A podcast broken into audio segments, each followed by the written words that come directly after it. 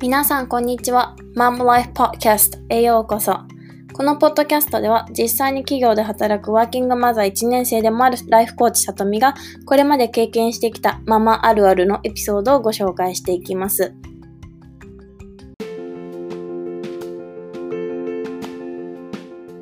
と今日からちょっとポッドキャスト実は3回目ぐらいなんですけどもうちょっと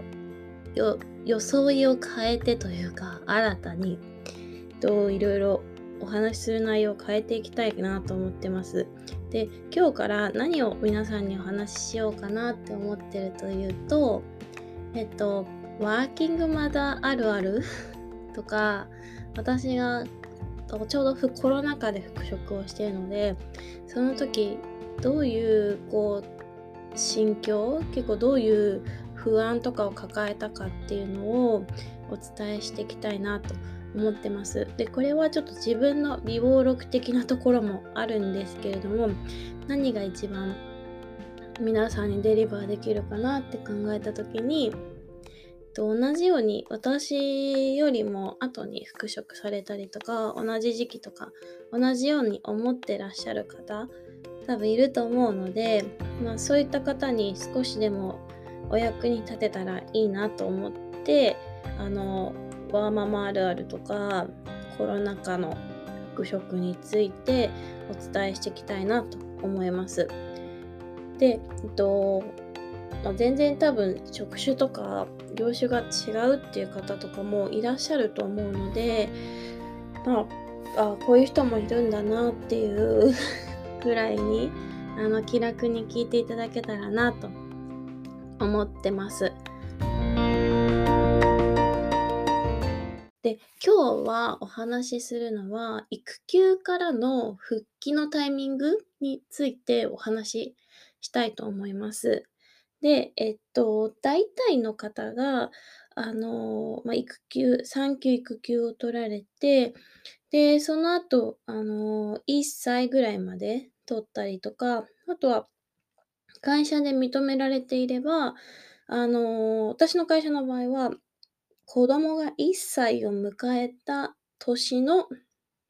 年度末までっていうことになるので、大体の人が、まお子さんが1歳から1歳半ぐらいの時の、まあ、あの、4月に復帰される方が多いです。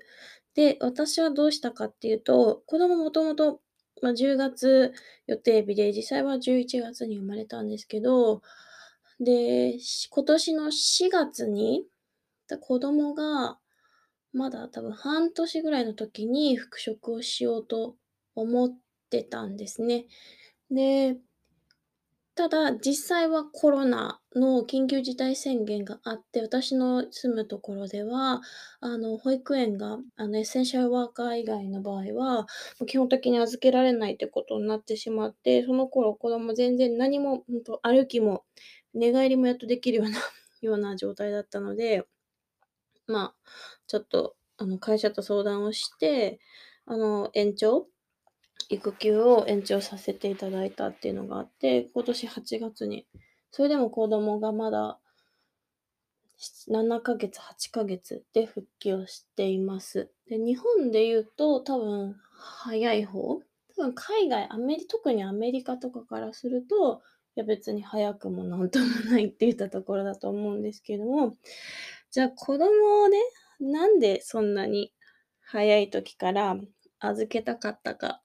って多分思う方いると思うんですね。で、私の母とかも、やっぱりこう、一番ね、あの、手がかかる時っていうのもそうですし、あとはまあ子供の成長を本当にそばで見られるかけがえのない時間だから、まあ、せめてね、1歳とか、その会社がいいよって言ってくれてる時まで、あの、休みを取った、休みというか、育休をね、取ったらどうなのっていうことはあったんですけども、私、あの、いろいろな理由があって、あの、早期の復職をしようと思ったことがあって、で、一つ目は、私今大阪に住んでるんですけど、全然大阪、多分聞いてわかるように、大阪弁 喋らないので、大阪の人じゃないんですよね、もともと。もともと神奈川県の出身なので、もうほんとに標準語とかしか喋れない。で、大阪、友達もそんなにいないというか、ほぼゼロなので、そういったところで、まあ、ママ友とかを作ったとしても、まあ、自分と子供、ほんとに1対1の生活になっちゃうんじゃないかなと、特に昼間はね、と思って、そんな中で、じゃあ自分がその、会社がいいって言ってくれてる1歳ちょうど半ぐらいまで、その1年半、ん、できるかって考えた時に、ちょっといま、私は子供今1人目だったので、やったこともなくて、育児ノイローゼとかになってしまったりとか、結局自分が追い詰められてしまうっていうのをがあるのかなって思ってました。でも、あともう一つとしては、あの、自分のキャリアのことを考えた時に、うーん、少しでも早く戻って、まあ、仕事のリズムと子育てのリズムを身につけたいなって思ったっていうのがあります。で、3つ目の理由は never mind。と、ただ、えっと、私の場合、えっと、今年4月に復職しようと思ってて、でも、あの、まさかね、あんなにコロナがひどくなるって多分思ってなかった。多分まだ第1波の時で、で、日に日に、もうあとちょっとで復職ってなった時に、やばいやばいってなって、で、その時に上司と復職の相談をして、まあ、8月に延ばしました。またそれについては、別のところでお話ししたいと思ってるんですけど、えっと、多分多くの方が心配されてるのは、子供をそんなに早く保育園に預けたら、かわいそうなんじゃないのかっていうことだと思うんですよね。で、一つ考えて欲しいのが、そのかわいそうっていうのは、なんでかわいそうって思うかっていうこと？例えば、周りがそう言ってるからかわいそうなのか、それとも、子供とお母さん離れ離れになった言えてない。離れ離れになって、あの、寂しい思いをね、させてしまうのがかわいそうなのか。で、色々あると思うんですけど、うーん、私考えてるのはと自分が嫌な思いをしてすごく子供に対して申し訳ないって思うような仕事をするのであれば、戻らなくていいと思います。それはどういうことかっていうと、ま、子供も、まあ、離れて寂しいと思うんですけど、まあ、私たち母親だって寂しくないわけはないと思うんですよね。まあ、あの、子供のことを忘れて仕事できるっていうのは、ほんとにこう、子育ての中で我々に与えられた唯一のなんかリフレッシュの時間みたいになってるところも ありますけど、ただ、子供も頑張ってる。お母さんも頑張ってる。で、それなのに、例えばこう、まあ、今、赤ちゃん、ね、言葉が通じないって思ってたりとかするかもしれないんですけども、彼女か彼らは、あの、いろんな五感で色々お母さんの言葉とか、こう、め眼差しとか、いろんなもの、雰囲気とか、それを多分感じ取ってると思うんですよね。そんな時に、ああ、もうほんとこの仕事行きたくない。最悪。もう今日も最悪だった。なんでこんな仕事毎日してるんだろうって思ってて、預けられてる子供を、自分がそのつその気持ちそのなんていうの、逆の立場になってみた時に、い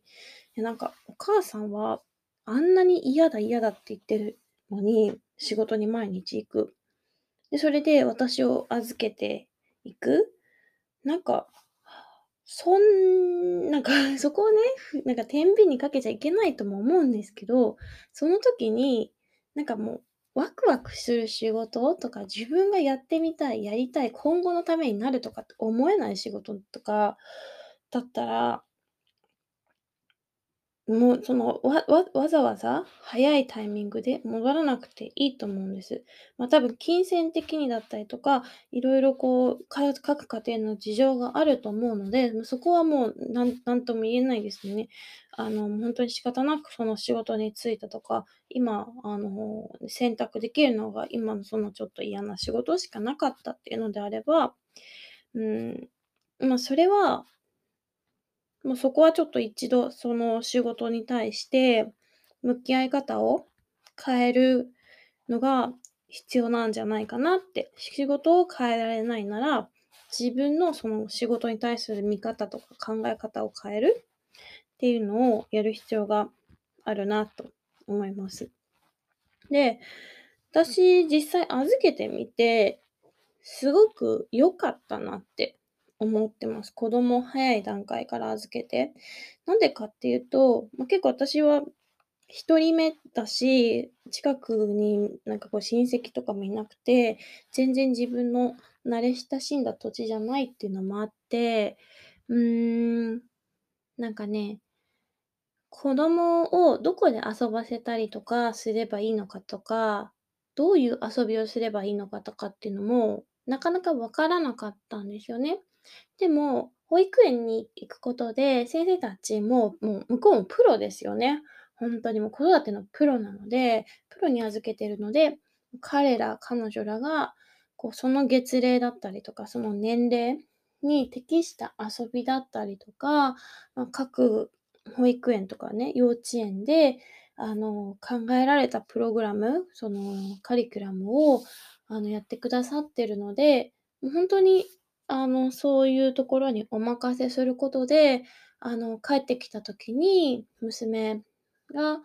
あの、こういう本が好きでしたとか、こういう遊びを最近してますとかって言われると、あ、これは多分自分一人じゃ考えつかなかったし、例えばそのね、手作りのおもちゃとかも作ってあげようと思っても、実際に子供み見ながら家でこうやるっていうのもそこまでできることではないと思うので、あ、ほんとそれは預けて良かったなって思ったことですし、あとは、あの、同じ学年の子とはいえ、あの、結構幅が広くて、今は娘1歳になったんですけど、入った時にもうすでに、あの、娘が半年まあ、娘が多分もともと半年になる時に入る予定だったので、半年の時にもう1歳迎えてる、その4月生まれの子から、もう多分今年の3月生まれた子までが、去年の4月から今年の3月の子までが私の子と同じ0歳児さんってことで今預けられてるんですよね。なので、もう娘も、こう、なんだろう、ちっちゃな、こう、社会に出て、こう、上の子と言ったら変ですけど、自分よりもちょっと体の大きい子とのうーん、まあ、接し方だったりとか、あとちっちゃい子に対する接し方、あとはこうちょっと混合保育というか、まあ、時間がね、えっと、私の場合ちょっと今、長く預けてるので、時間も。なのでそういった時に朝とか夕方は、もうちょっとおっきな子たちと、あの、一緒に預けてるので、そういった時にこう、上の子たちからすごく可愛がってもらってるところとか、刺激を受けてるのを見ると、あ、ほんとに預けて良かったなって思います。もう多分ね、私これ一人でやってたら、もう多分ほんとこれは一人ひ人一人一人あると思うんですけど、多分ね、離乳食とかご飯をね、子供用に作るのも、途中でほんとに多分辛くなってあ、と言っても、あの、これちゃんとご飯は、あの、いい意味で手抜きしています。これもまた今度話しますけど、とか、うん、多分ね、子供の今結構発達も成長もすごく順調で、ね、今のところはですよ。でも、ほんとにそれが、あの、保育園のおかげだなって思うこともたくさんあります。ので、全然保育園に預けてかわいそうだったなって思うことはなくて、やっぱりこう、ささっき言った、あの、自分が子供を預けるに値する仕事をしようって、逆にほんとに仕事に対するモチベーションにもなってるなって思います。なので、もしね、周りの人がかわいそうとかって言ってるんだったら、まあ、もし聞けるんだったら、なんでなんでかわいそうって思うのっって聞いてみてください。ね、それはもしかすると、あの、自分がね、とあの、共働きのお父さんお母さんを持ってた方で、ま、ちっちゃい頃寂しい思いをされたとかっていう話かもしれないし、逆にこう、そういう経験もなく、ま、なんかろう、偏見みたいな感じで、あの、預けられてかわいそうって言ってるのかもしれない。でも考えてみて欲しいんですよね。いつまでも、なんか自分一人で赤ちゃんの時みたいに育てられてないで 育ててないですよね。多分もうそんなことしたら、もう多分世の中のママたちは、多分小特に小学生のママとか中学生のママとかも多分フリークアウトしちゃうから、もうそんなのはあの、現実的じゃない。じゃ、それを、じゃ、なんなんで何歳から何歳からって決めてるかっていうと、多分それもね、多分幼児の発達とか、いろんな人から専門家の意見とかもあると思うんですけど、まあ、今の日本では、ま、預けられるっていう風になってる月齢で、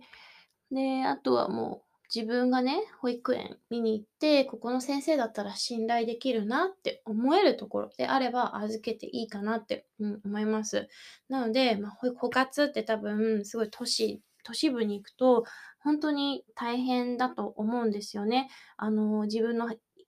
家の近くの保育園に入れられないとか、自分が入れてみたいカリキュラムがあるところに、全く入れないとか、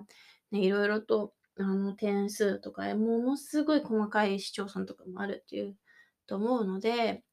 ま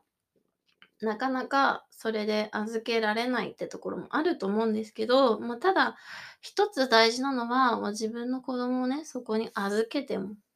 預けたいと、任せたいって思えるかどうか。ええ、任せられないと思うのであれば、ちょっとそこは一回、ね、自分が後で後悔しても良くないので、そこはまあ 家族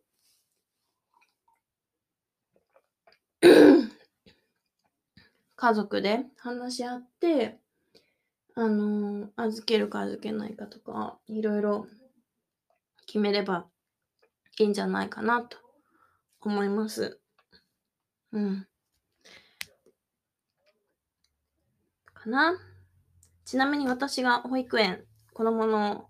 今行ってる保育園は、まあ、私の住んでる市町村はそこまでこう、あの、激激戦区ではないので、まあ、フルタイムで勤務をしていれば、まあ、普通に、まあ、はいまずは入れるだろうと。で、多分希望の保育園の数とかも各の多分都市部、多分東京とか神奈川、地元の方か聞くと、多分20個ぐらい書けるところとか、なん多分ね、結構あるっていう風に聞いてたんですけど、私住んでるとこは実は3個しかないんですよね、書くとこが。で、しかもそのうち私は2個しか書いてなくて、まあ、それでも幸い、あの、第一志望に入れたんですよね。まあ、早かった、その、復帰が早かったっていうのもあるのかもしれない。多分、あの、1歳で復帰しようとすると、結構同じように厳しいのかもしれないんですけど、まあ、あの、2つ書きました。希望はね。で、それが何だったかっていうと、まあ、1つ、第2希望のところは、あの、もう家からほんとに近かった。もう多分家から駅に行くところで、途中であの、送っていけるところ、もうほんとに家からの方が駅よりも近いような感じのところだったので、そこが最初第一志望かなって思ってたんですけど、そこ見学しに行った時の先生の感じ、なんかこう先生と子供のこう感じが、ちょっと子供が先生をこう、なんだろうな、大人の大人をなんか見て反応を変えてるみたいな感じの子が何人もちっちゃい子でいたので、幼稚園生だけじゃなくて保育園児の子たちがね、いたので、ちょっとそれが気になってて、第二志望にしました。で、今通ってるところは、もう何よりも園庭が広くて、あの、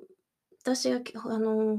見学に行った時も、あの、子供がすごい自らね、あの、こんにちはとかって、あの、言ってきてくれたりとか、すごい、あの、先生たちも、あの、子供に対してすごく接し方が良かったっていう印象を受けたので、あ、ここだったら任せられるなと思ってお願いして、で、本当に預けてて、あの、きめ細やかに私の今行ってるところでは見てもらえてるので、まあ、全然すごい何かなんかお受験ができるとか、なんかお受験対策をしてくれるとか、なんかそういうのとかではなくて、もう本当になんか、ん、なんだろう、子供のなんか元気よく、あの、すぐすぐ育ってくれればいいなっていうの、もただの母母親の、あの、願いというか、もう本当それは、さいもう本当に子供としてそこだけ満たしてくれれば、もう全然私はもう何も、ね、もう言うことないかなと思ってるので、そこに預けてます。まあ、ただそこに行くと、ちょっと駅から遠くなっちゃうので、一度遠く離れちゃうので、まあ、自分がさ、帰りとか送る時に歩きがちょっと増えるんですけど、まあ、そこはまあ自分のエクササイズの時間ができたと思って、うん。といってもまあ片道駅まで15分なんで、まあ、全然歩ける距離かなと思うんですので、まあ本当にエクササイズだと思って、うん、通ってます。まあ、ただ、あのー、育休中のママに一つお伝えしたいのは あの、子供どんどんどんどん、まあ、重くなってくし、あの、多分ね、育休中の歩くスピードってちょっと遅くなってると思うんですよ。なので、ちょっとね、通勤とかして、私最初の1週間、結構筋肉痛だったんですよね、足がもう。なので、まあ、ちょっとできるのであれば、あの、あ、まあ、お子さん抱えながらでもいいので、ちょっといつもより、あの、早歩きで早歩きできるようにしとくとか、まあ、もちろん怪我しないようにですけど、ちょっとスクワットして足 あの、鍛えておくとか、なんかそういうのがあってもいいかなと思います。でまず、あの、今日のね、あの、育休からの復帰について、